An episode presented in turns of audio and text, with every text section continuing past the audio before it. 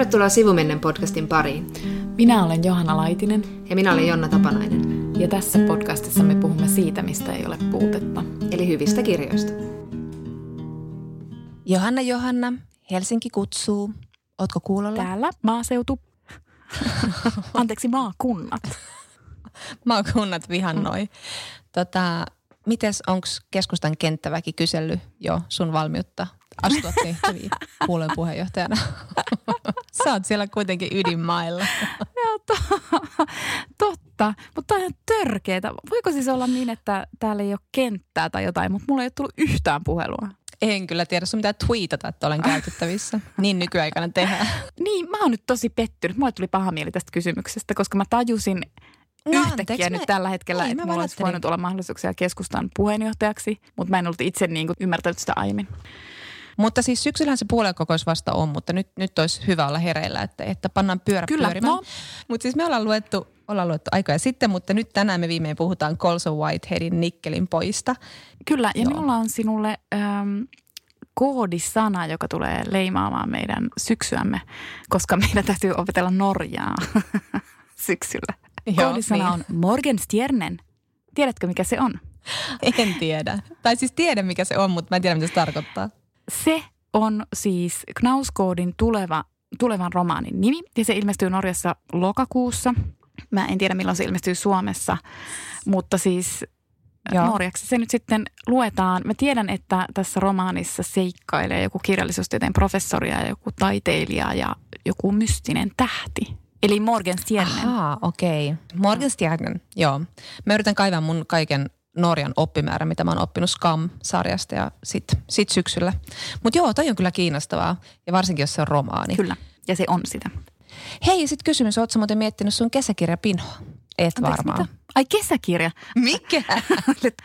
no siis enpä kyllä ole, mutta kun tosissaan mä olen täällä maaseudulla – niin minä olen niin. siis hyvin, hyvin etäällä noin 500 kilometrin päässä minun kirjahyllystäni. Niin, aivan. Keskustavaikuttajien muistelmat olisi nyt hyvä lukea. Anteeksi, että mä lopetan tämän jauhamisen tästä, mutta tämä on jotenkin pinnalle. Pääministerin morsiamme. Sen. Joo. Se pitäisi lukea. Ai kauan, mä unotan ton kirjan. Herra Jumala, Matti Vanhanen on kohta No, ei mennä siihen. Mutta me ollaan katsottu normal people, niin kuin kaikki itseään kunnioittavat ihmiset, meinasin sanoa. Mutta siis aika moni on sen katsonut ja aika moni on pitänyt. Mitä sä pidit? Mä pidin siitä tosi paljon. Mehän puhuttiin siitä, tähän perustuu siis Sally Roonin kirjaan nimeltä mm. Normal People ja Sally Rooney on ollut kirjoittamassakin tätä käsikirjoitusta tähän TV-sarjaan.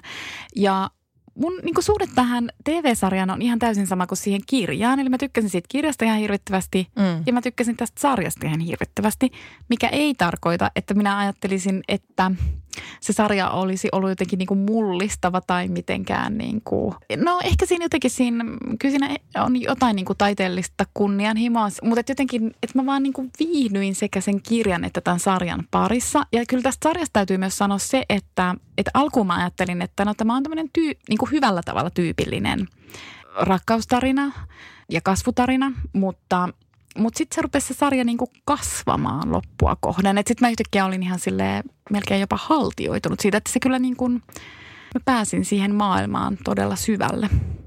Joo, se oli mun mielestä niin kuin, siinä oli kyllä siis kunnianhimoa tosiaan siinä ohjauksessa just se, että siinä oli semmoisia niin hienoja siirtymiä. Siinä vietin sitä aikaa eteenpäin mun mielestä tosi, tosi taitavasti, vaikka se oli niin hirveän uskollinen sille kirjalle. Niin sitten se kuitenkin, siinä oli semmoisia tosi lyhyitä pieniä välähdyksiä ja sitten sitä tuokiokuvia vaikka niin kuin opiskelusta ja semmoisesta niin kuin arjen askareista ja niin poispäin. Ja sitten semmoisia niin kuin tosi pitkiä kohtauksia, semmoisia merkityksellisiä keskusteluja. Siinä oli niin kuin, se oli kyllä siis tosi hallittu kokonaisuus ja tosi hyvin tehty. Ja huomasit sä muuten, että tässä oli, paitsi Ruuni oli ollut kirjoittavassa, niin tässä oli ollut Successionin kirjoittavassa kirjoittaja Alice Birch oli myös tässä Ahaa. mukana. Ja musta oli ihana, että se on noin pitkä. Brittisarjathan on usein aika lyhyitä, niin tämä oli tosi pitkä. Just sille, että siihen kiintyi ja, ja siis ihan mahtavat oli nämä näyttelijät. Nämä oli ihan niin kuin, tämä Paul Mescal oli ihan siis mieletön tänä Connellina, joka on siis tämä toinen osapuoli tässä rakkaustarinassa, tämmöisen niin kuin työläisäidin poika, joka on ollut tämmöinen suosikkipoika tai suosittu urheilijapoika lukiossa – Ja sitten taas tämä Marian on ollut vähän tämmöinen outolintu ja kiusattu. Ja sitten tämä Connell haluaa pitää lukiossa niiden tämän niin kuin suhteen salassa. Ja sitten vasta kun he menevät samaan yliopistoon, niin nämä osat vähän niin kuin muuttuu. Että Marian on yhtäkkiä niin kuin kalavedessä ja suosittu ja Connell tuntee ulkopuolisuutta. Ja sitten tota, he taas, taas niin kuin heidän rakkaustarinansa niin kuin muotoutuu tässä vuosien mukana. Mutta Connell oli aivan siis niin kuin, ihan siis mieletön siinä roolissa. Tai tämä Paul Mescal ja olihan tämä Mimmikin, tämä Daisy Edgar Jones, niin tosi taitava mutta että hänen roolinsa ei ehkä on niin, siinä ei ehkä samaa sellaista siinä roolissa myöskään niin kuin näyteltävää, kun tällä Connellilla on tämmöinen niin kuin tunteikas poika, joka on hyvin niin kuin epävarma, älykäs, mutta myös niin kuin tekee mokia, niin kuin kaikki tekee. Niin, että se Mariannen äh, roolihahmo, mä oon samaa mieltä, että se oli niin kuin tosi tyypillinen sitten kuitenkin.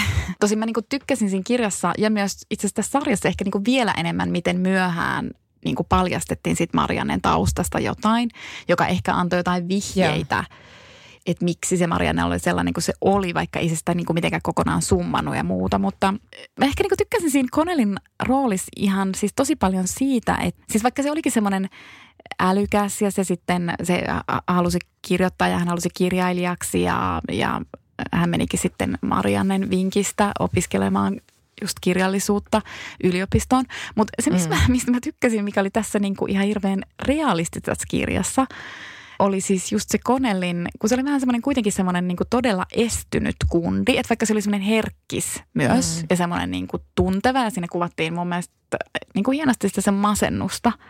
Mm, Mutta silti todella. se oli niin kuin semmoinen niin kuin, se oli semmoinen niin mykkäkundi kuitenkin loppujen lopuksi. Että eihän se niin kuin ikinä oikein saanut niin kuin sanaa suusta se Mariannen kanssa niin. seurassa. Niin. Ja siis niin kuin tavallaan kundithan on just semmoisia. Että sitten ne on niin kuin aina kaikissa tilanteissa, jossa sit pitäisi ehkä avata joku sanainen arkku, niin, niin sitten on silleen, että mm, ei kun minä niin. en mitään keksi sanottavaa ja en minä oikein osaa tässä itteeni nyt sitten ilmasta. Ja se oli mun mielestä mm, ihan mahtavaa mm. siinä, siinä tyypissä. Se oli erittäin rakastettava niin. hahmo. Ja sitten että ehkä sen niin kuin, tavallaan tunneilmaisu ja toisaalta myös se Marianen tunneilmaisu, että ne, nehän kohtasivat seksissä. Hyvin mm. ja näin. Ja sitten jotenkin ehkä se Konelin puhumattomuus, että, että jotenkin siellä lukiossa se oli vielä niin kuin viehättävää, kun oltiin siellä maalaisympäristössä tai semmoisessa pikkukaupunkiympäristössä. Mutta sitten kun siirryttyy mm. sinne yliopistoon, jossa sitten tosissaan se Marianne on niin kuin ikään kuin löytänyt itsensä tai se sen niin kuin yläluokkainen tausta auttaa sitä olemaan kuin kotonaan siellä akateemisissa piireissä, niin sitten yhtäkkiä se Koneli, mm. edelleen se oli tietysti niin kuin hot tis ja niin kuin, ihana, mutta silti se vaikutti vähän semmoiselta maalaistattiaiselta siellä yliopistoympäristössä. Joo, kyllä. Jotenkin tässä sarjassa mun mielestä tämä Connellin masennus oli ehkä niin kuin vaikuttavampaa kuin sitten siinä kirjassa itsessään. Että se oli tehty tosi hyvin se, että, että niin kuin joku asia voi sysätä sen ihmisen sen reunan yli. Ja niin kuin tässä oli tämmöisenä aika niin kuin etäiseksi jääneen lapsuuden ystävän itsemurha oli just semmoinen asia. Tuommoinen asia, jota niin kuin tapahtuu, joka on hirveän tunnistettava kokemus nuoren pojan elämässä tai nuoren elämässä. Ja sitten se, että hän niin kuin masentuu ja hakee siihen apua ja, ja se oli tehty tosi hienosti. Sitten yksi, mitä mietin sitä, mitä mä silloin kirjankin kohdalla mietin, oli just tämä Marianen seksuaalisuus. Että tässä on ihana, ihanasti niin kuin normalisoitu seksuaalisuus ja sitten myös toisaalta näytetään, miten tärkeää se voi olla ja miten siinä voi kohdata ihmisen, mutta sitten myös, että se on kauhean niin kuin normaalia ja niin kuin ne jotenkin avautuu toisilleen siinä seksissä. Mutta sitten tässä niinku jää avoimiksi tämä Mariannen masokismi kautta viehtymys sadismiin, että se niinku jätetään tietyllä tavalla, mikä oli hyvä asia, että ei vedetä mitään yhteyksiä siitä, että hän, on, hän tulee väkivaltaisesta kodista ja niin poispäin. Mä olisin halunnut, että siinä olisi ehkä vähän otettu siihen niin kuin rohkeammin silleen niin kuin näkemystä, että mikä se on. Se jäi edelleen ihan hyvällä tavalla avoimeksi se, että mistä se kumpuaa ja se voi kummuta vähän sitä Marianen taustasta, mutta se voi olla myös ihan aitoa viehtymystä sellaiseen. Mutta sitten mulla oli tässä yksi, yksi kohtaus, oli myös hieno, kun tässä oli tämmöisiä pieniä kohtauksia ja tuokiokuvia. Sitten oli niinku ihana semmoinen, että Marian ja Connelli on taas, ähm, Connell on taas lähe, lähentynyt ja sitten ne kohtaa siellä pienellä paikkakunnalla, en muista sen nimeä enää. Ne on siellä molemmat kesä ja sitten ne jotenkin niin kuin ovat mukaan ystäviä ja sitten ajautuvat seksiin. Mutta jotenkin ne on semmoisia niin näkee siinä sen, että ne on vielä niin kuin tosi lapsia tavallaan, mutta niin kuin nuoruuden ja aikuistumisen siinä, just siinä välimaastossa. Että ne on siellä Konelin pienessä huoneessa. Connell katsoo jotain niin kuin futista ja Marianne makaa siinä sängyllä ja on kuuma ja sitten se Connell hakee niille jätskit ja ne istuu sukat jalassa siinä Connellin kapeassa sängyssä ja puhuu ja sitten ne harrastaa seksiä. Jotenkin niin kuin aivan järjettömän mm. tunnistetaan nuoruuskuva, semmoinen niin kuin hetki, joka on niin kuin täynnä ja hirveästi kaikenlaisia merkityksiä ja siinä on niin kuin se Mariannen toive enemmästä ja niin poispäin. Ja sitten aina se, että niillä aina tulee jotain semmoista niin kuin kitkaa siihen suhteeseen. Sitten se oli ihan mahtavaa, että se oli jotenkin niin kuin enemmän, enemmän kuin rakkaustanna. Mä katsoin tätä TV-sarjaa just semmoisen niin nuoruuskuvauksena. Ja tämä sai myös semmoisen jonkinlaisen omituisen, vaikka tämä ei todellakaan ole mikään niin nostalginen tai idealisoitu kuvaus, kuinka ihanaa on nuori yliopisto-opiskelija, vaan niin kuin että miten ahdistava aikaa se voi olla monella tavalla, mutta sit silti tämä sai niinku semmoisia niinku läikähdyksiä, semmoisia, oi, ah, tuo tunteiden määrä. se oli tässä musta hienoa, jos niin kuin hieno nuoruuden kuvaus. Mutta e, mut, siis mä kyllä katsoin tätä, sitä yliopistokuvausta esimerkiksi niin kuin tosi romantisoituna kuvauksena. Jos mä muistelen itseni yliopistolla ja sitten mä katson sitä Marianne, jolla on niin kuin ihanat vaatteet koko ajan. Ja se on jotenkin todella hyvän näköinen ja kaikki jotenkin tosi hyvän näköisiä. Ja joka puhuu fiksusti kirjallisuudesta joka tunnilla. Ja juo silleen, silleen vain oh. kaksi sellaisia punaviiniä. Silleen, että hetkinen, omat muistikuvani ovat todella erilaiset silleen, ja sitten juo jotain kolmen pennin tuoppia jossain tubesissa. Ja sitten toisaalta myös se, että, että tästä me ollaan puhuttu niin kuin ystävien kanssa tosi paljon, että se järkytys, kun menee yliopistoon, niin sitten ajattelee, että nyt kohta olen osa jotain intelligentsiaa. ja sitten ja sitten jotenkin itsestä kuoriutuu joku semmoinen ylimielinen, näsäviisas opiskelija, joka on silleen, että ne no ei nämä muut kovin fiksuja ole. Et siinä mielessä mun mielestä tuo yliopistokuvaus oli romanttinen, mutta mä annoin kyllä, kyllä, ja siis moni muukin ehkä tässä oli niinku romantisoitu kuva, mutta mä annoin sen kaiken niinku anteeksi. Mun mielestä tässä sarjassa pitikin ikään kuin niinku mm. jotenkin romantisoida asioita. Joo. Ja että tässä oli jotain mm. niinku tosi kaunista monella tavalla tässä sarjassa. Siis to- toki, että tämä oli niinku esteettisesti hyvin onnistunut sitten mä jotenkin ajattelin, että tässä oli myös ehkä jostain ihmiskuvaltaan. Tämä oli hirveän kaunis ja jotenkin musta tuntuu, että mä tarvitsin jotain tällaista ja, ja ehkä niin kuin rakkauskuvaltaan. Että sitten kuitenkin niin kuin, että sen Marianne ja sen Connellin välithän oli kuitenkin tosi kunnioittavat ja niin kuin tavallaan mä ajattelin, että kyllä mä kuitenkin katsoin sitä myös rakkauskuvauksena, että mä niin kuin olin silleen, että tollaista sitten mm. tosi rakkaus on. Toki nuori niin. rakkaus, mutta siis kuitenkin niin kuin. Joo.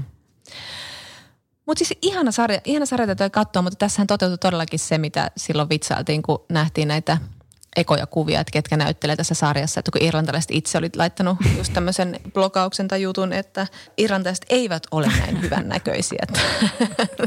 siis tämä Marian, hän oli siis niinku, tämä on tietenkin perustelkkaria, mutta hän on ihan hirvittävän suloinen ihminen ja sitten oli todella epäuskottava, että hän oli tämmöinen niin kuin koulussa kiusattu jotenkin epäviehättävä ja Todella. omituinen. Et siinä olisi pitänyt olla vähän niin kuin sit jotain kulmikkuutta enemmän niin kuin siinä, että olisi ymmärtänyt sen, että mm. miksi hän nyt on mukaan niin hyljeksitty. Mutta joka tapauksessa se on telkkari. Niin, niin. Mutta siis mä tuosta Roonin toisestakin kirjasta Conversations with Friends, keskustella ystävien kanssa on tulossa siis TV-sarja, koska tämä on ollut ihan mieletön menestys Britanniassa. Tätä on katsottu aivan järjetön määrä, että tosi kiva saada siitäkin, koska mä tykkäsin siitä kirjana paljon enemmän. Se oli musta paljon mm. kypsempi, mm. vaikka se oli esikoisteos. Mutta joo, mitäs muuta?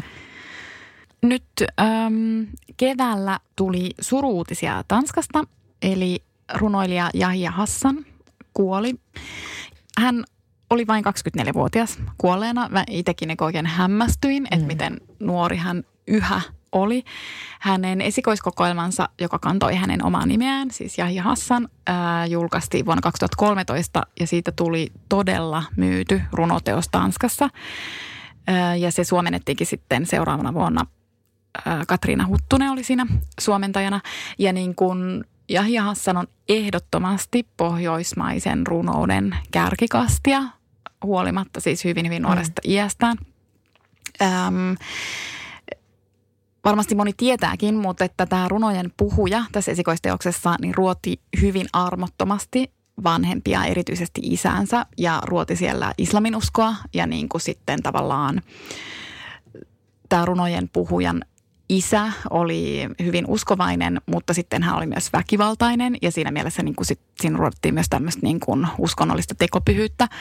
Ja, ja tämän mm. Hassanin runot, ne oli niin kuin, tai ne on tosi raakoja. Ja mä en tarkoita sillä siis niin kuin välttämättä väkivaltaisen raakoja, vaikka siinä on niin kuin myös semmoista brutaaliutta sen kielessä, mutta ne on niin kuin tosi paljaita, että niissä ei piilotella mitään asioita, että ne niin kuin todella näyttää sellaista, sellaista maailmaa ja elämää, joka ei ole välttämättä kauhean kaunista. Eli siellä on niin kuin hyväksikäyttöä ja väkivaltaa ja niin kuin tosi erityyppisiä rikoksia ja niin kuin mm. pahoja tekoja ihmisten välillä. Ja, ja tota, kun tämä julkaistiin tämä teos, niin toki hänestä tuli erittäin myytyrunoilija, josta hän on sanonut ihan suoraan, että hän on sitten tosi tyytyväinen, koska siis sitä kautta hän on saanut rahaa ja hän on voinut sitten kirjoittaa lisää. Niin. Mutta että hänestä tuli myös hyvin äh, kritisoitu runoilija ja hän sai sitten Tanskassa paljon tappouhkauksia ja hän joutui niinku elämään siellä vartioidenkin ympärillä, ympäröimänä. Öm, ja mm. niin kuin yksi tosi iso osa sitä kritiikkiä tuli tavallaan niin, kuin, niin sanotusti omiltaan, että siis että tätä runokokoelmaa kritisoitiin siitä, että hän ei ole siinä niin kuin lojaali sille omalle yhteisölleen, koska hän, tai se runojen puhuja kritisoi niin paljon maahanmuuttajayhteisöä ja erityisesti tässä mm. tapauksessa palestiinalaistaustaisia maahanmuuttajia sitähän usein, että jos sä kuulut johonkin vähemmistöön tai sä olet vaikka maahanmuuttajakirjailija, niin sultahan odotetaan sitä, että sun pitää olla lojaali sille omalle yhteisölle. Että sitten niinku tavallaan, että jos sä menet heikentämään sitä mm. omaa yhteisöä, niin sitä pidetään anteeksi antamattomana.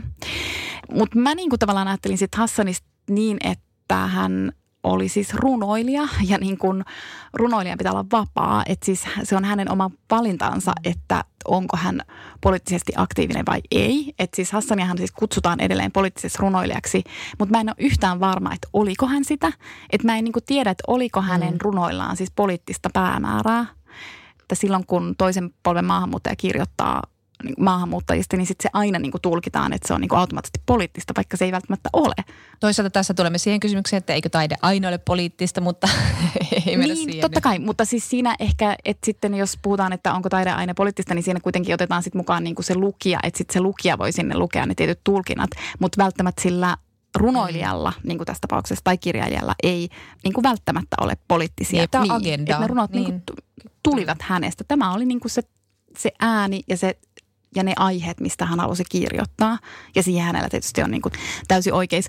No sitten sen lisäksi, että et niin tämä hänen runoteoksensa herätti valtavasti polemiikkia, niin sitten hän oli muutenkin myös niin kuin tosi tosi ristiriitainen persona. Ja, ja siis hän myös tietenkin kärsi siitä, että hänen sitten tähän persoonansa kiinnitettiin aina paljon huomiota. Öm, mm.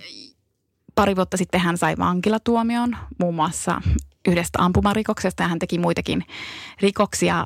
Ja tässä on mun mielestä tosi kiinnostavaa, että kun sitten niinku tavallaan tanskalainen kulttuurielitti ja oikeastaan pohjoismainen kulttuurielitti tai ainakin skandinaavinen kulttuurielitti ot, otti tavallaan hänet ensin omakseen, mutta hän ei todellakaan käyttäytynyt mm. sillä tavalla niin kuin tämä eliitti odotti, että hän ei niinku ollut mikään tottelevainen maskotti tälle eliitille. Että sekin niin, että aina just aina kun on ensimmäinen jossakin, että on tämmöinen ensimmäinen vaikka maahanmuuttaja runoille tai mitä liian, niin sitten sun kohdistunut järjetön paine, että, että sitten sä et voi tavallaan tehdä virheitä tyyliin, niin kuin Michelle Obama puhuu siinä, siinä uudessa dokkarissa Becoming Netflixissä just siitä, että kun on ensimmäinen, ensimmäinen musta, ensimmäinen nainen, niin silloin ei saa tehdä mitään virhettä, pitää olla täydellinen. Ja sitten sama on puhunut Tani Hisi Coates, että jos tekee virheen, niin saa maksaa sitä paljon enemmän. Just tällainen, että sitten sulla on niin, kuin niin kauhean painolasti tehdä niin kuin toimia juuri niin kuin pitää ja olla just se, toimia sen odotuksen mukaisesti. Todella. Että jos sä toimit ikään kuin sääntöjen vastaisesti, niin silloinkin sä ikään kuin – vedät sitä koko omaa yhteisösi lokaan, koska sinua ei tulkita yksilönä, mm. vaan sut tulkitaan aina niin kuin sen sun oman yhteisösi niin kuin edustajana, mikä on tosi epäoikeudenmukaista. Mm. Mutta jos ihminen kuolee 24-vuotiaana, niin, niin ei voi sanoa, että, että me onnistuimme tai että tanskalainen yhteiskunta onnistui, mm. vaan että sehän on niin kuin automaattisesti tragedia. Tavallaan, että siitä Hassanista mun mielestä tekee myös erittäin kiinnostavan se, että hän niin kuin tavallaan myös osoitti, että myös runoilija voi olla rikollinen, mitä me ei ehkä välttämättä niin kuin mm. ajatella. Tai niin kuin mikä mm. vielä tärkeämpää niin kuin toisinpäin, että rikollinen voi olla runoilija ja vieläpä niin kuin yksi suurimmista runoilijoista. Mm. Ja tästä osoituksena on myös se, että hän kirjoitti viime vuonna siis Jahja Hassan kaksi nimisen runokokoelman se on tällä hetkellä, tai siis tänä vuonna ehdolla Pohjoismaiden neuvoston kirjallisuuspalkinnon saajaksi. Ahaa, okei, okay. joo. Mutta sitten mä mietin, että tavallaan se, mitä hänelle nyt tapahtui tänä keväänä, niin yhtäkkiä se tuntuu niin kuin äärimmäisen ajankohtaiselta, koska äh, Yahya Hassanin kuoleman jälkeen ruotsalainen runoilija Atena Faruksad kirjoitti ikään kuin reaktiona siihen, että kun ihmiset reagoivat tämän Hassanin kuolemaan sanomalla, että on käsittämätöntä, että hän kuoli, niin sitten tämä Faruksad kirjoitti, mm. että itse asiassa se ei ole ollenkaan käsittämätöntä, että Yahya Hassan kuoli, vaan se, että hän ylipäänsä niin kuin eli. Hänen pointtinsa siis on se, että hänen mm. kaltaisensa yleensä aina kuolevat, eli siis niin kuin hän tarkoitti ikään kuin veljiään ja niin kuin ruskeita miehiä, mm. että miksi he aina kuolevat nuorena ja niin kuin niin. mahdollisesti oman käden kautta tai jonkun tragedian kautta. Ja yhtäkkiä kun me nyt näemme Black Lives Matter-liikkeen niin kuin kasvun lähtien mm. Yhdysvalloista, mutta, mm. mutta sieltä se on levinnyt muihin maihin, niin sitten se jotenkin tuntuu niin kuin todella, todella ajankohtaiselta.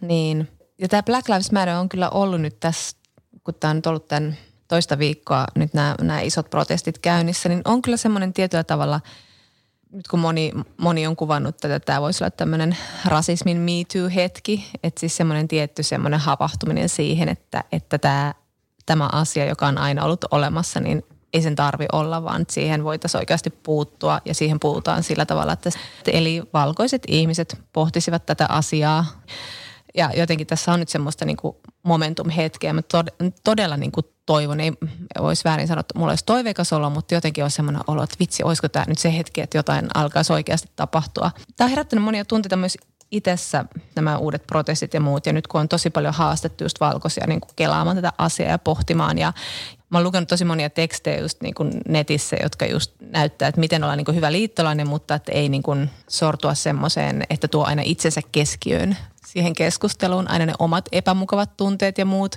Mutta sitten tavallaan niistäkin on tosi kiinnostava puhua, että miksi tämä herättää. Tämä on herättänyt mussa jonkinlaisia semmoisia just epämukavia tunteita. Just siinä mielessä, että, että, että tulee vain semmoisia niin typeriä, yrittää asemoida itsensä johonkin, niin kuin, että niin kuin väistää vähän sitä syyllisyyttä ja sitä, että niin kuin, joo, kyllä, kyllä munkin pitää käydä tämä niin kuin keskustelu. Munkin täytyy kouluttaa itseäni lisää, mun täytyy lukea paljon enemmän ja, ja nyt mä oon niin kuin, oli, ottanutkin vähän listan semmoisia semmoisia, joita mun täytyy ottaa haltuun nyt enemmän ja, ja niin kuin lukea enemmän. Se on aina jotenkin ratkaisu niin moneen asiaan, mutta, mutta en tiedä, mitä sä oot ajatellut tästä kaikesta nyt? Mm, no ehkä mä kommentoin ekaksi sitä, kun sä sanoit, että sulla on vähän toiveikas olo, että sitten tänään sattumalta mä rupesin katsoa Yleltä sellaista sarjaa nimeltä Kuun valloittajat, eli se siis kertoo tästä Apollo 11, oliko se Apollo 11 lento vuonna 69, mutta siis tämä ensimmäinen Voi olla. miehitetty lento siis kuuhun, jossa Neil Armstrong astui sitten ensimmäisenä ihmisenä kuun finalle. Ja mä rupesin katsomaan sitä dokumenttisarjaa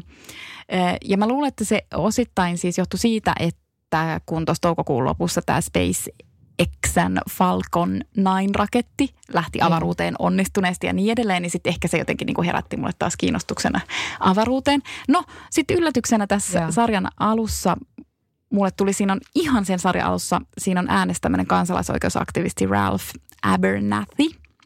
Ja hän sanoo mm. näin, ja tämä on siis vuonna 1969 sanottu lausahdus, että – Tämän päivän jälkeen voimme matkata Marsiin, Jupiteriin ja kauemmaskin avaruuteen, mutta niin kauan kuin rasismi, köyhyys, nälkä ja sota vallitsevat maapallolla, olemme epäonnistuneet sivistyneenä yhteiskuntana.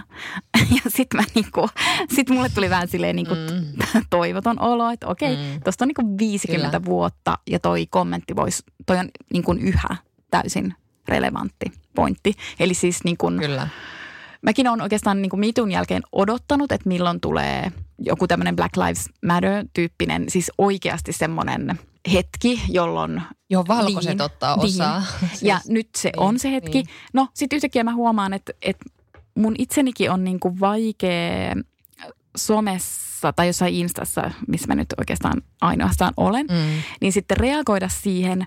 Ja ehkä se mun vaikeus on johtunut sit siitä, että mulle tulee vähän semmoinen niin kuin likainen olo, että jos mä niinku postaan jotain, niin sitten mä rupean niinku miettimään mm. sitä, että miksi mä postaan, että postaanko mä siksi, että mä, että postaanko mä siis siksi, että mä oikeasti vaan haluan, että ihmiset näkee mut tietynlaisena ihmisenä ja että tämä liittyykin mun niinku mm. identiteetin rakentamiseen tavallaan tai semmoiseen niinku identiteettipolitiikkaan ja sitten mulle tulee silleen, että no jos mä en niinku tämän parempaan pysty, niin ehkä mä voin olla niinku kokonaan postaamatta mm. ja ehkä mä voin käyttää sen aikani siihen, että mä oikeasti miettisin, että mitä mä voin tehdä – tälle asialle. Ja periaatteessa mullakin on niin kuin valtaa tässä maailmassa, että kyllä mä niin kuin pystyn tälle asialle jotain niin kuin mm. isompaa tekemään tai jotenkin, tai siis niin. uskon niin kuin, että vallankumous. Joo, vallankumous kyllä lähe, mutta, mutta just tämä, että sitten tämä keskustelu tuntuu taas just siltä, että nytkö taas se huomio kiinnitetään niihin minun omiin vähän epämukaviin tunteisiin, niin sitä, että mäkin just mietin, että mä postasin jotain ää, Instaan ja mietin niin kuin tavallaan ihan se oli ihan semmoinen aito semmoinen, että haluan olla jotenkin mukana tässä, mutta sitten samalla tulee semmoinen epämukava, että pitäisikö mä ottaa tämä pois, että vaikutanko mä just siltä, että ne on homma hoidettu? Ja sitten toisaalta niin kuin puhutaan aina siitä, että pitäisi kuitenkin niin kuin olla äänekäs ja niin kuin – se, että on hiljaa, niin sehän ei, niin kuin Audrey Lordinkaan sanoi, niin sehän ei niin kuin suojaa minua tai se ei, se ei auta mitenkään, mitään asiaa, jos, jos pysyy hiljaa, mutta sitten sekö on mun ääni, että mulla on joku musta neljä jossain instassa. Että tavallaan tämä keskustelu on banaali ja sitten tavallaan tämä on semmoinen keskustelu, joka pitää ainakin itsekseen käydä, että miten ottaa osaa – ja, ja niin kuin onko se vain yksi osa sitä, että se saa olla yksi osa sitä, kunhan sitten se on myös muutakin, että se ei ole pelkästään sitä sellaista. Mutta mä ymmärrän myös tuon, että sitten siitä tulee just epämukava olo, että ei halua postata oikein mitään juuri tämän, tämän no mä en jaksa sanoa hyvä signalointia, koska semmoista asia, joka aina, jolla aina leimataan ihmisten yritys olla yleensä aika vilpittömästi mukana jossain asian, jonkun hyvän asian edistämisessä – mutta joka tapauksessa. Ja nyt mä oon niin aloittanut tämmöisen pienen koulutusohjelman kotona. Mm. Just katsoin Netflixistä, että siellä tietysti oli nostettu nyt niin Black Lives Matter-ohjelmia ylös. Ja sitten mä katsoin nyt tämän Ava DuVernayn 13 lisäysdokkarin siinä haasteltujen ihmisten joukossa oli yksi tämmöinen asianaja, Van Jones.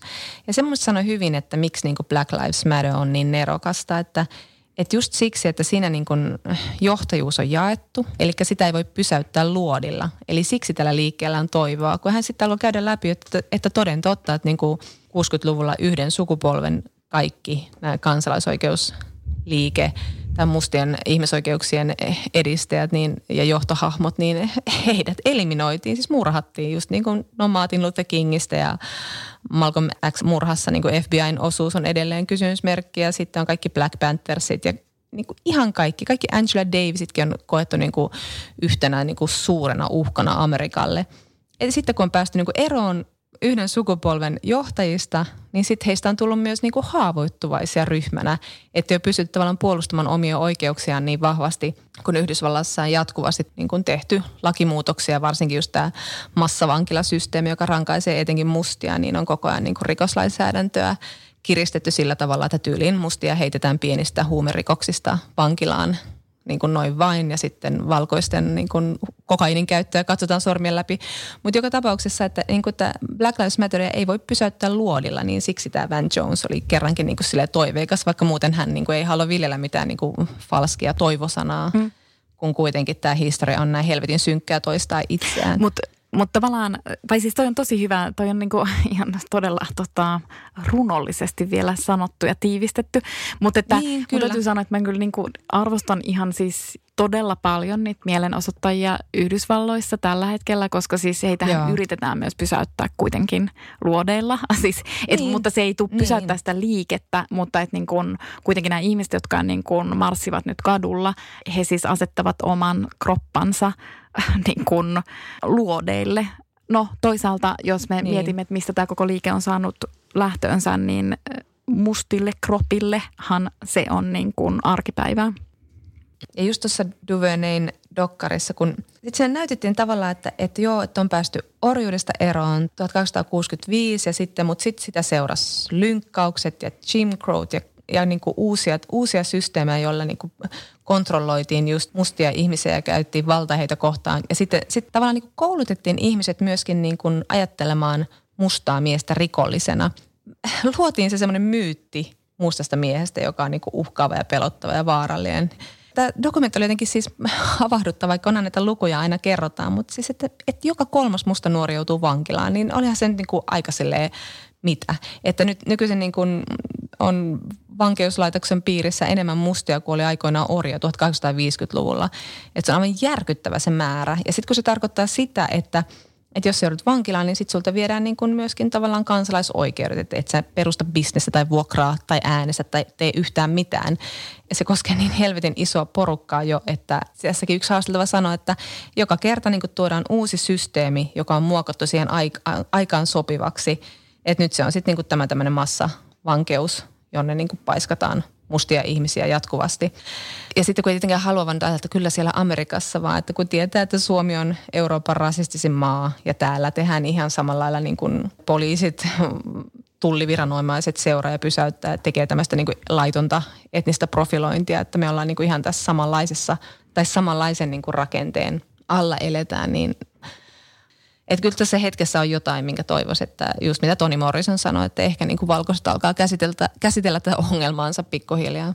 Mutta se vaatii niinku ihan järjettömän suurta muutosta. Jos mä mietin niinku jotain miituutakin, enkä mä nyt halua mm. olla mikään pessimismin ääni. Mm. Mutta sitten jotenkin mä niinku miituussakin mietin, että okei, sitten meillä on ollut ne muutamat niinku näyttävät ö, oikeudenkäynnit – ja hyvä niin. En mä nyt siis sitä sano, et, etteikö niitä olisi pitänyt sitten olla. Mutta sitten mä oon kuitenkin vähän huolissani, mm. että – että et kuinka alas se sitten niinku valuu sieltä niinku tällaisista niinku niin. isoista median tarkkaan seuraamista oikeudenkäynneistä.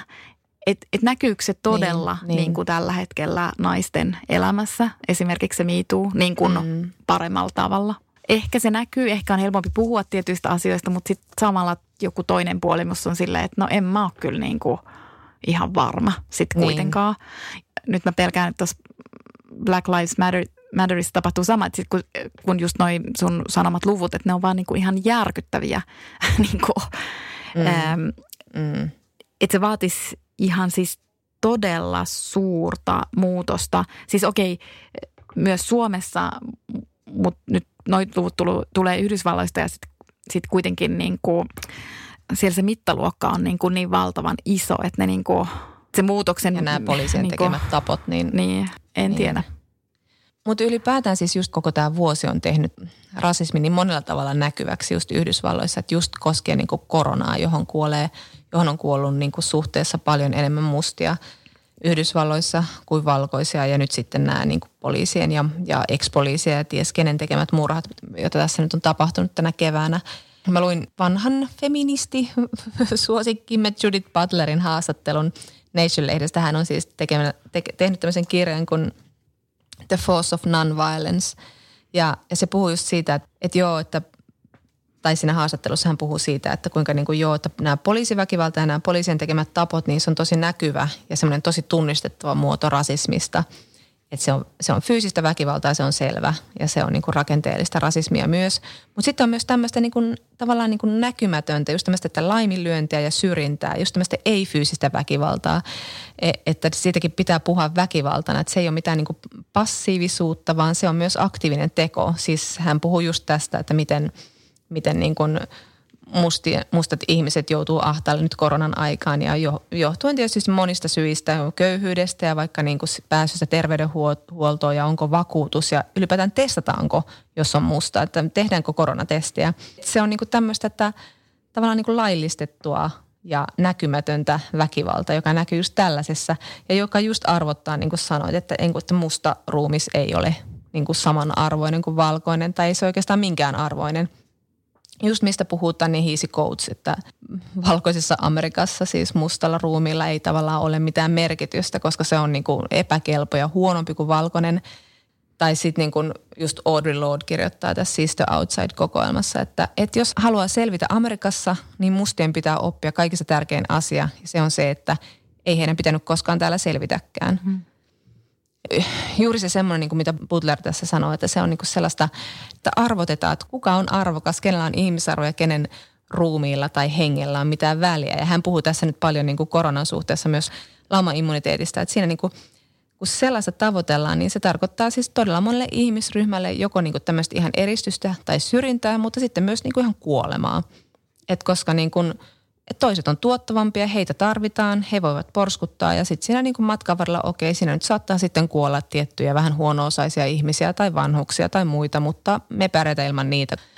Ja tavallaan niin kuin tuon koronan kautta on myös tuotu tosi näkyväksi tämä, tämä, että kenen, kenen niin kuin henki on arvokas. Kyllä se on näkynyt meillä Suomessakin, miten on puhuttu vanhuksista ja, ja muista riskiryhmistä.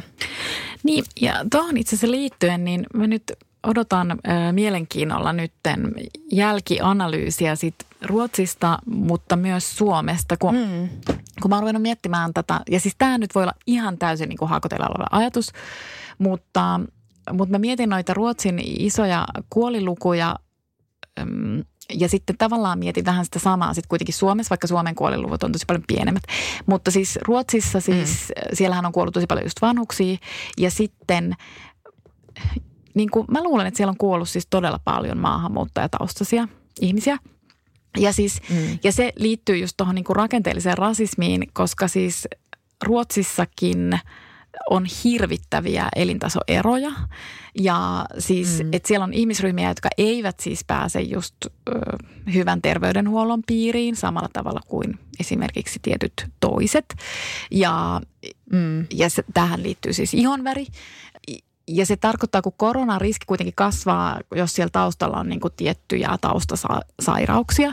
Ja tietyissä ihmisryhmissä, jotka eivät esimerkiksi saa yhtä hyvää terveydenhuoltoa kuin toiset, niin niitä taustasairauksia on tietenkin mm. niin kuin enemmän.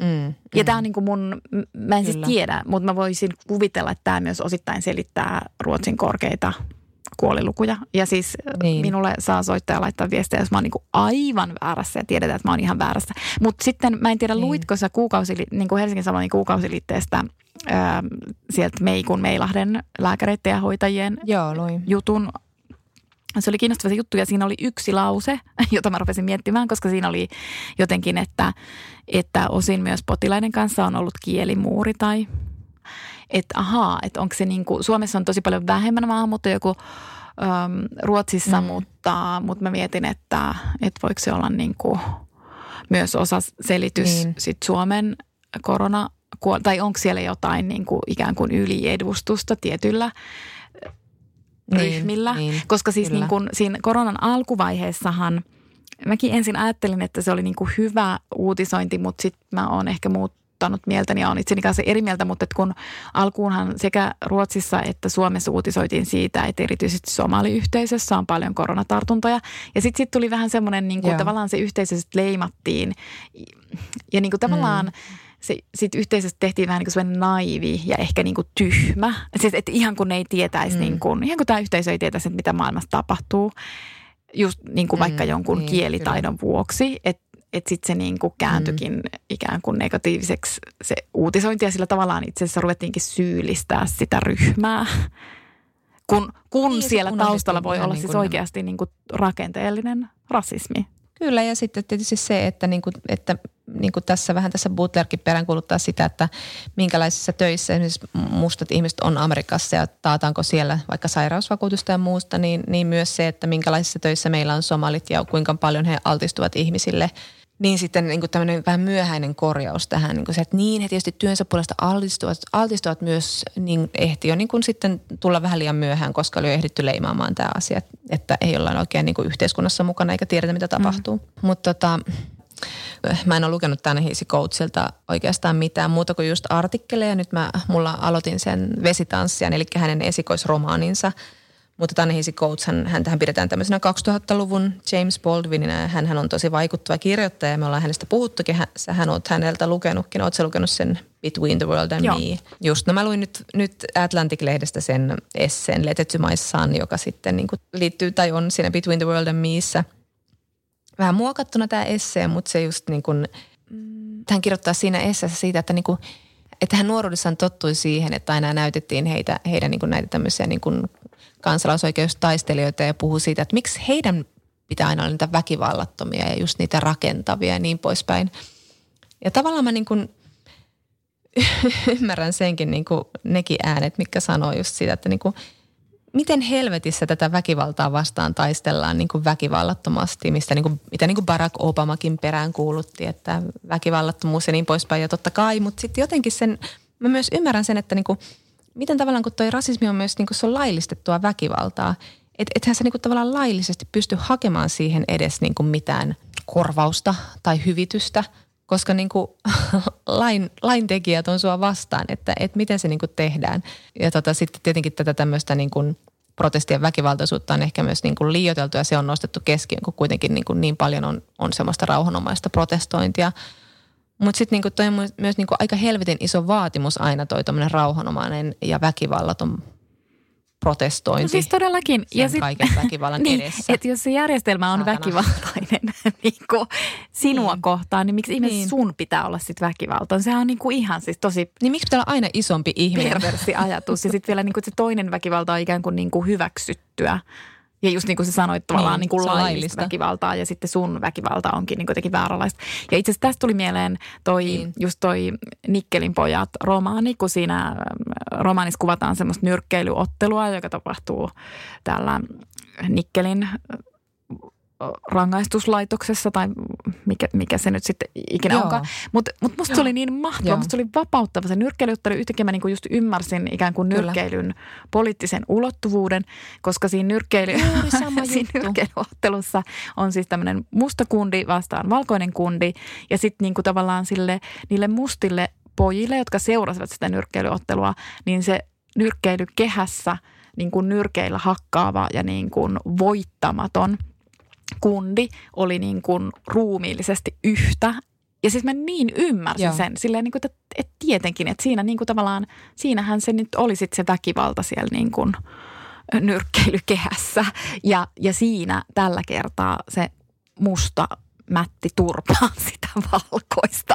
Ja se niin. oli oikein. Niin, että niin kuin melkein aina se musta poika voitti ja ne pääsee katsomaan. Sitten on se yksi hetki vuodesta, kun ne voi olla jotenkin silleen niin kuin me. Mm voitettiin ja me pärjättiin ja, ja se, oli, se oli tosi hyvä kohtaus tuossa kirjassa. Se oli ihan mahtava, mutta huonostihan He... siinä sitten kävi tälle mustalle nyrkeilijälle, niin, mutta kyllä. että sieltä heti tuli sitten tämän tota, väkivaltajärjestelmän rangaistus, mutta, mutta se oli kuitenkin se hetki. Kyllä. Ja se oli myös lukijalle niin kuin ihan...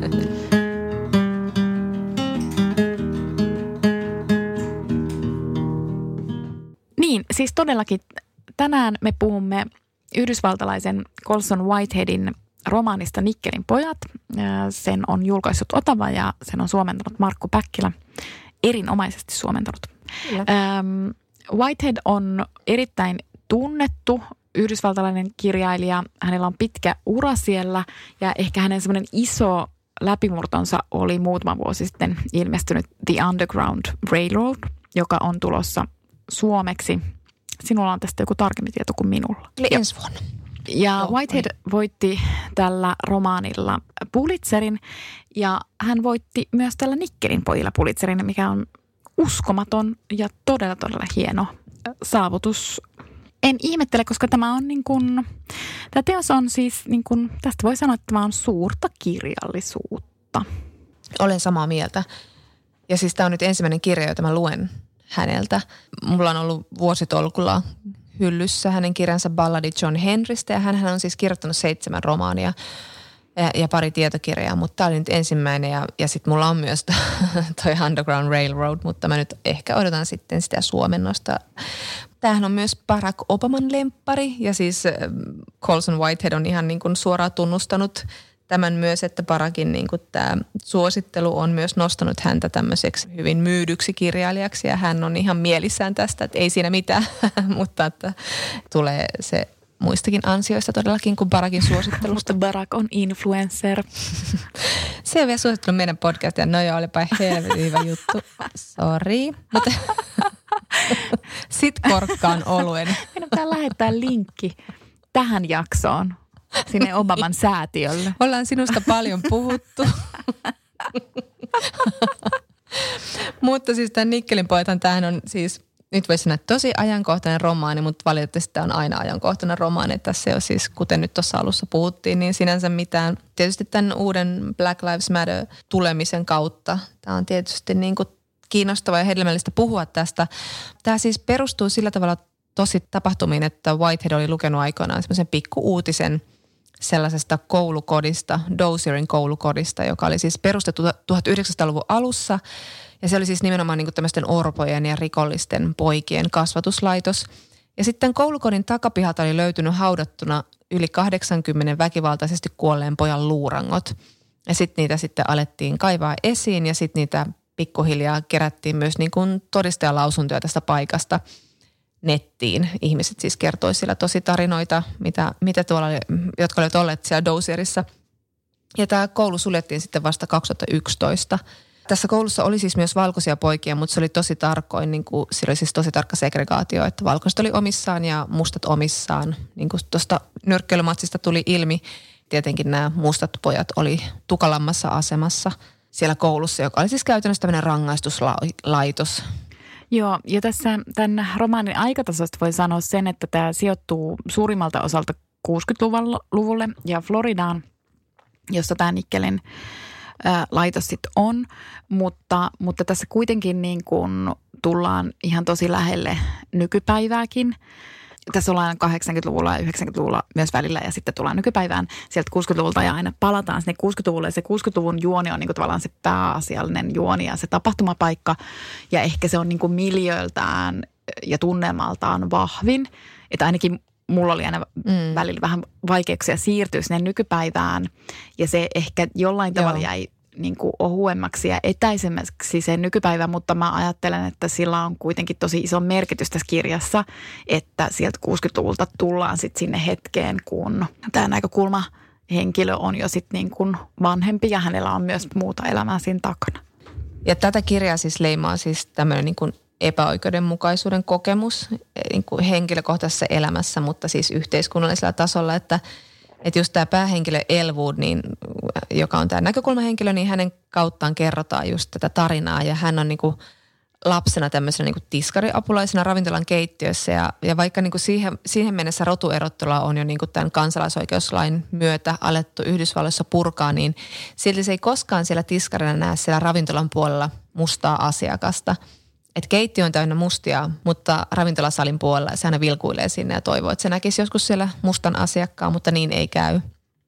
Ja hän, hän on hyvin tämmöinen idealistinen tyyppi, tämä Elwood, että hän on siis, äh, asuu mummonsa kanssa ja mummo on antanut hänelle aikoinaan tämmöisen niin kuin vinyylilevy, jossa on Martin Luther Kingin puheita tai puhe – ja sitten hän saa myös James Baldwinin Notes of a Native Sonin ja, ja sitten hän niin kuin alkaa herätä tosi vahvasti tähän niin kuin mustien kansalaisoikeusliikkeeseen.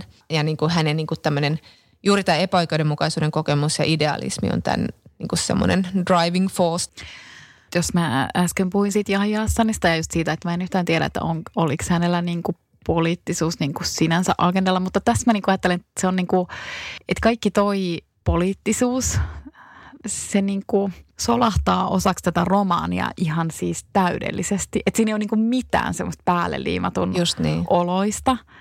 Tai ei julistuksellista. Joo. Öm, ja sitten toinen asia, mitä mä niin mietin myös tässä, mitä sä just äsken kerroit, että tässä on siis niin kuin ikään kuin tämmöinen tosi, tosi tarina täällä taustalla, josta, josta Whitehead on inspiroitunut, mutta että tämä on niin kuin ihan täydellinen esimerkki sellaisesta romaanista, että, että kirjailija on just ehkä nähnyt jonkun lehtijutun ja sitten ja sitten se todellisuus on hänen käsissään ikään kuin muokkautunut joksikin ihan muuksi, mutta että mm. lukukokemuksena se tietysti tuntuu niin kuin täysin todelliselta, mutta että tämä on niin kuin silleen, jotenkin tämä on niin kuin, kuten sanoin, niin su, jotenkin suuri romaani, vaikka tässä on vain parista sivua, mutta ja jotenkin niin kuin semmoinen hienolla tavalla niin kuin vanhanaikainen romaani.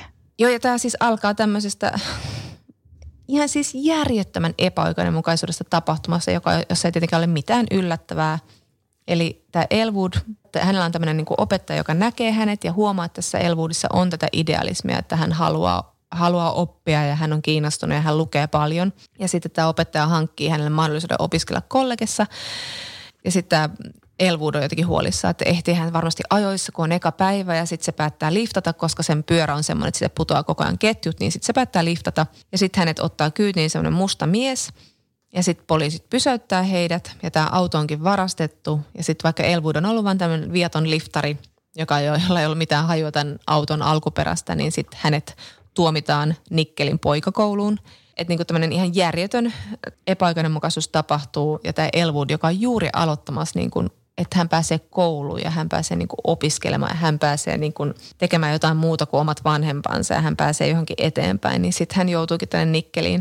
Ja tämä Nikkel on aivan hirveä paikka, että se tulee tosi nopeasti ilmi, että se on tämmöinen niin kuin koulukoti, jossa, jossa todellakin niin kuin siis väkivalta on niin kuin arkipäivää – ja siellä on esimerkiksi tämmöinen jäätelötehtaaksi kutsuttu paikka, että jossa niin kuin, siis tuuletin humisee niin kovaa, että sieltä ei kuulu poikien huudot, ja kun heitä ruoskitaan jostain pikkurikkomuksista. Ja tämä Elwood ruoskitaan heti alkupäivinä todella pahasti niin kuin sairaalakuntoon, ja sitten se, se tota, alkaa määrittää hänen kokemustaan siellä Nikkelissä, kun hän on mennyt sinne hyvin idealistisena, että niin kuin hän menee sinne, hoitaa sen sille just jämptisti ja täydellisesti ja sitten hän pääsee sieltä nopeasti pois. Mutta sitten se tajuaa, että niinku, vaikka se käyttäytyisi kuinka hyvin, vaikka se olisi just se täydellinen vähemmistön edustaja, sillä ei ole mitään mahdollisuuksia sitä systeemiä kohtaan, koska aina voi tehdä virheen ja se virhe voi olla ihan vain niin kuin, että sä oot paikalla väärään aikaan, väärässä paikassa, niin kuin nyt aika monelle näistä Amerikassa murhatuista mustista on käynyt. Ja sitten tavallaan siinä, että mi- miten se Elvo joutuu sinne jäätelötehtaaseen ja hänet eka kertaa niin kuin ruoskitaan, niin se on silleen tosi merkittävä hetki, koska koska hän joutuu sinne siksi, koska hän menee väliin tällaiseen väkivaltaiseen kohtaukseen. Eli hän on vielä siinä vaiheessa Joo. siis myös idealisti selvästi. Että niin niin. hän oikeasti haluaa puuttua siihen, että hän näkee, että, että isommat pojat kiusaa, tai eivät pelkästään kiusaa, vaan siis ovat väkivaltaisia semmoista niin kuin pienempää kundia kohtaan. Sitä menee sinne väliin. No sitten siihen sattumalta paikalle tulee joku vartija tai millä tittelillä ikinä nyt kutsutaankaan. Ja hän ajattelee, että hän ei mm. ikinä niin kuin saa siitä rangaistusta, koska sehän olisi niin kuin tosi epäoikeudenmukaista, että hän saisi rangaistuksen. Mutta sitten käykin niin, että seuraavana yönä, koska aina öisin nämä pojat sitten niin kuin noudettiin sinne, sinne ruoskittavaksi, niin että sinne vietiin kyllä siis nämä kundit, jotka olivat väkivaltaisia. No sitten sinne vietiin myös se kundi, jota kohtaan oltiin väkivaltaisia ja sitten sinne vietiin Elwood, joka meni siihen väliin. Ja sitten mä haluan vielä Joo. palata tuohon, mitä sä just puhuit siitä, niin kuin siitä liftaamisesta ja se, että hän nousi ikään kuin väärän auton kyytiin tai, tai sitten, että poliisi pysäytti ja niin edelleen. Ja sitten sit sä just sanoit, että, että siinä ei ole sinänsä mitään yllättävää.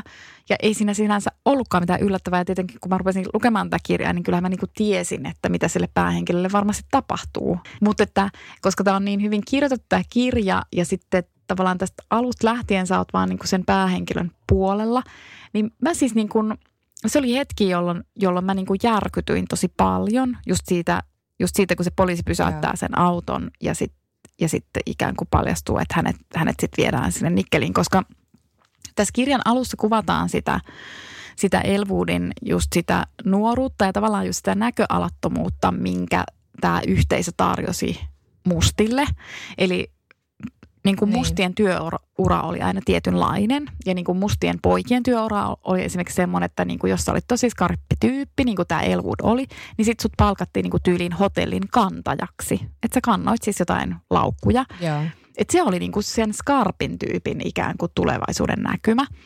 Ja sitä Ilwoodiahan siis ahdisti se, kun se oli silleen, että no sitten hän olisi niinku kolmatta sukupolvea, että tässä tulee just se, niinku se sukupolvien ketju, että kaikki aina toistuu sitten niinku sukupolvelta toiselle.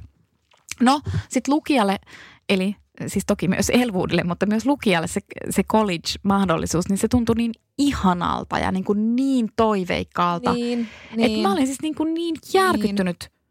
just siitä, että sit se poliisi pysäyttää sen auton, johon se Elwood on liftannut. Ja kun sillä ei ole mitään tekemistä sille Elwoodille sen koko jutun. Ja sitten ja sit se joutuu sen nikkeliin. Mm. Niin. Sitten se on musta tosi hyvin tota, kuvattu se, kun sit poliisi noutaa tämän Elwoodin, tämän, kun tämä tuomio on sitten päätetty, että mikä tämä tuomio on. Ja siinä vaiheessa Elwood sitten saa kuitenkin niin kuin palata kotiin, mutta sitten poliisi tulee noutaa hänet sieltä kotoa sinne Nikkeliin. Ja sitten tämä Whitehead kuvaa sitä poliisia silleen, tai tämän Elwoodin silmistä katsotaan, että sillä oli sellainen paksu metsäläisparta ja krappulaisen epävakaa askel. Whitehead kirjoittaa, että epäsiisteydestä huolimatta hän oli asetta kantava valkoinen mies ja nostatti pelon väristyksiä. Ja tässähän on just tuommoisia kohtauksia, että tässä on yksi valkoinen tämän rangaistuslaitoksen työntekijä, joka on vähän niin kuin vaikuttaa just tämmöiseltä hyvältä tyypiltä ja joka antaa Elwoodille ja hänen Elwood ystävystyy tuolla aika nopeasti tämmöisen turnerin kanssa. He alkavat tehdä tämmöisiä hanttihommia. Tämäkin on just tämmöistä niin kuin nykypäivän orjuutta, että Nikkelin koulu, koulukodin poikina he tekevät niin kuin ilmaisia töitä erinäisille valkoisille taloille, vaikka remontoivat tai muuta vastaavaa ja sitten sit tämä korvaus menee tämän, tämän korruptoituneen koulukodin johdolle. Joka tapauksessa heillä on yksi, yksi valkoinen vanginvartija tai, tai siis koulukodin työntekijä, joka niin kuin on sekunnissa sitten kun tulee se paikka, niin että valita puolensa tai niin kuin nähdäkö se ihminen siinä, siinä niin kuin mustassa miehessä, niin se hyvin nopeasti tulee ilmi, että hän näkee vain sen rodun edustajana. Eli sekin oli jotenkin tässä niin murheellista, että Whitehead kirjoittaa just tästä, että kuinka valkoinen mies opettaa pojalleen ja tämä taas opettaa omalle pojalleen, kuinka mustia pitää kohdella ja kontrolloida tässä ei ole niin kuin yhtäkään liittolaista, tässä ei ole yhtäkään hyvää valkoista tai yhtään mitään niin kuin sellaista toivon niin. pilkahdusta. Niin. Ja sitten just se, että, että kun tavallaan että se sukupolvien ketju, niin kuin, että sekä sillä, niin kuin, sillä dominoivalla osapuolella on se sukupolvien ketju. Että jos me mm. äsken niin puhuttiin, että tavallaan niin. sillä niin kuin dominoitavalla osapuolella on se, että, että siellä on se näköalattomuus ja siellä on niin kuin se tietty – tietyt ammatit ja silleen, että sulla ei ole nyt vaihtoehtoja ja sit sä varmaan joudut vankilaan. Ja niin kuin tässäkin kirjassa todetaan, että se, että se vaan niin kuin, niin kuin tavallaan että se pilaa kaiken se vankila, että niistä ihmisistä olisi voinut tulla mitä mm. tahansa, mutta se, mutta se koulukoti vaan niin kuin pilaa yksinkertaisesti kaiken ja heidän elämänsä. Ja sitten niin kuin tässä kirjassa myös kirjoitetaan siitä, että vaikka sieltä vapautuisikin sieltä koulukodista, niin sitten todennäköisesti sun tie vei vaan niin kuin vaikeuksiin. Mutta just toi, että sitten, mm. tämä on lainaus tuosta kirjasta, että miten se, niin kuin se, myös se dominoivan puolen ikään kuin viesti kapulla sit siirtyy aina niille nuoremmille. Eli Whitehead kirjoittaa, että niin. isät olivat opettaneet pojilleen keinot pitää orjat kurissa, välittäneet julman perinnön seuraavalle sukupolvelle. Orja on erotettava perheestään – Häntä on ruoskittava, kunnes kaikki muu unohtuu ja hänet on pidettävä kahleissa niin, ettei hän tiedä muusta. Ja, ja sitten se, että mitä nyt äsken puhuttiin siitä, että niinku, miksi, pitää, miksi pitää vaatia sitä väkivallattomuutta, jos niinku koko maailma vastaa ja kohtelee väkivallalla, niin tämä päähenkilö tässä pohtii, tai Elwood pohtii just tätä asiaa, että, että kun hänelle, hänen oli nuorena tehnyt niin hirveän vaikutuksen Martin Luther Kingin puheet – joka korosti rakkautta ja just tämmöistä väkivallattomuutta.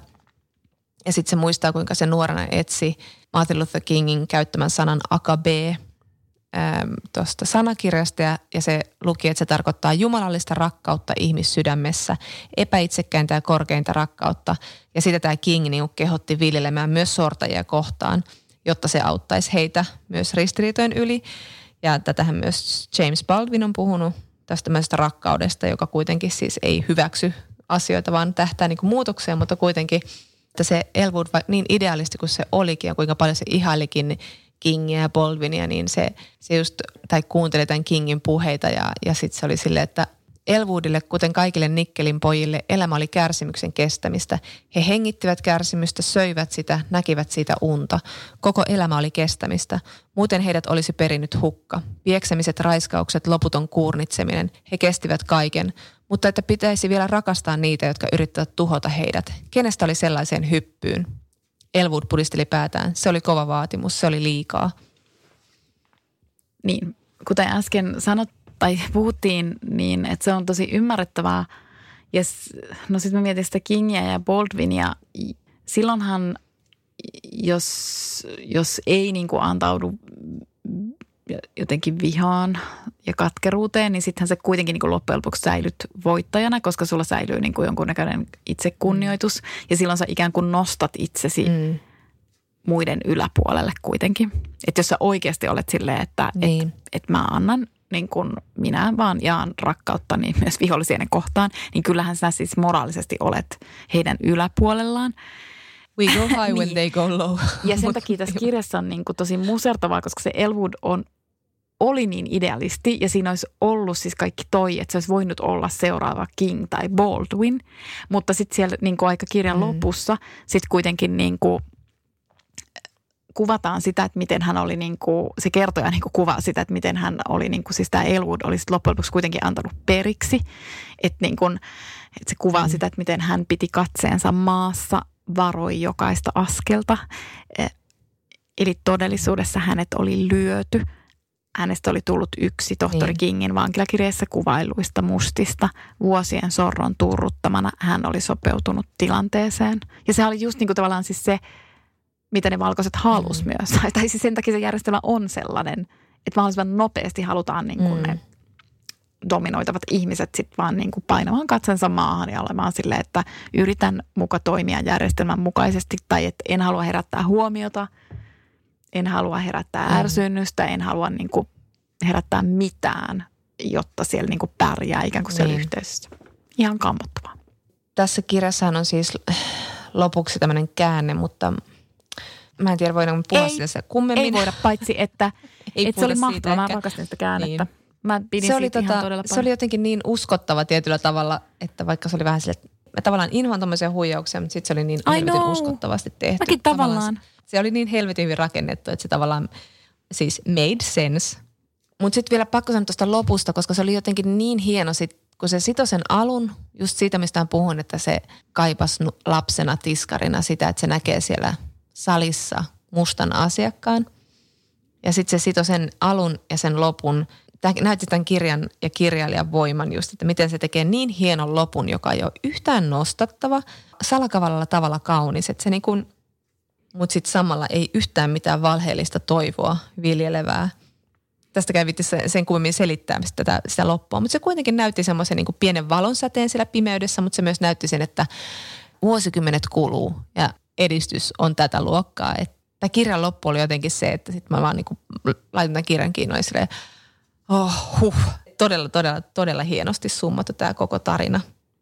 Kauhean niin kuin semmoinen runollisen koruton loppu. Sitten mulla oli tätä lukiessa vähän samanlainen olo kuin... Mulle tuli tästä mieleen joku niin kuin poikaromaanien maailma. Niin kuin kuitenkin ystävyyden kuvaus ja Yst, niin kuin niin. tavallaan vapauden mm, kaipuun niin, kuvaus kyllä, ja jopa Niin kuin vapauden tavoittelun kyllä. ja niin kuin karkumatkan kuvaus. Niin kuin näin. Mä ajattelin vielä mainita Barack Obaman tässä vaiheessa ihan vaan siis pelaten sen varaan, että jos hän kiinnostuisi meidän podcastissa, mutta, mutta hän tällä viikolla postasi Instaan puheen ja hän on siis loistava puheen kirjoittaja. Hän tietysti presidenttikautena oli puheen kirjoittaja, mutta hän oli oikein tunnettu siitä, että miten tarkkaan hän editoi nämä puheet, jotta ne ovat sitten viimeisen päälle. Mm. Vaikka täytyy sanoa, että välillä niin kuin ex-presidenttien tavat olla julkisuudessa on vähän sille väsyneitä, mutta, mm, mutta jotenkin, mm. jotenkin nyt kun mä kuuntelin taas tuon Obaman puheen, niin sit, sit, se jotenkin summasi tämän. Niin kuin tavallaan, että mistä tässä niin kuin oikeastaan on kysymys Black mm. Lives Matterissa tai siinä, että kun me puhutaan, että miksi rasismi on niin kuin ongelma, niin sitten hän summasi sen niin, että hän sanoi siis yksinkertaisesti näin. Ja hän otti siis niin kuin loistavasti huomioon oikeastaan kaikki ihmiset, mutta sitten hän kuitenkin antoi sen fokuksen siinä mielessä, että niin kuin fokus kuuluu. Että hän sanoi, että kaikilla ihmisillä on elämässä kipuja ja vastoinkäymisiä, mutta mm. joillakin niitä on enemmän kuin toisilla. Ja sillä niin kuin tavallaan, ja sillä on tietty kytkös sitten ihon värin. No, mutta se oli Colson Whiteheadin Nikkelin pojat.